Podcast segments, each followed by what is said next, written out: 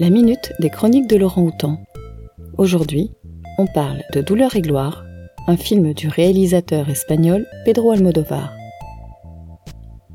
Salvador Mayo, dans une piscine, retient son souffle. Dès la première scène, on est littéralement plongé dans l'univers du cinéaste espagnol.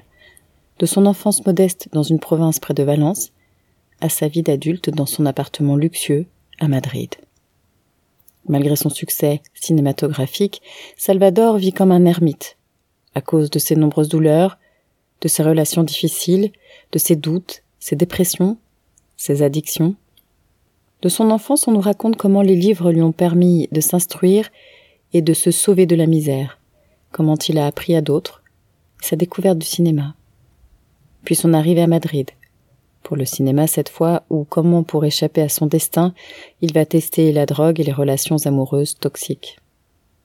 Entre les différents flashbacks, on repère quelques clins d'œil à sa filmographie, notamment sa relation avec sa mère, qui lui reproche jusqu'à son dernier souffle d'avoir été un mauvais fils. Un film magnifique, tout en sobriété, entre synthèse artistique et autobiographie, Pedro Almodóvar nous propose, au travers de deux de ses acteurs fétiches, Antonio Banderas, primé au Festival de Cannes, et Penélope Cruz, un regard sur ce qu'a été, peut-être, sa vie.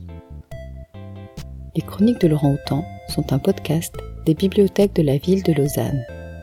La chronique d'aujourd'hui vous est proposée par Mélanie.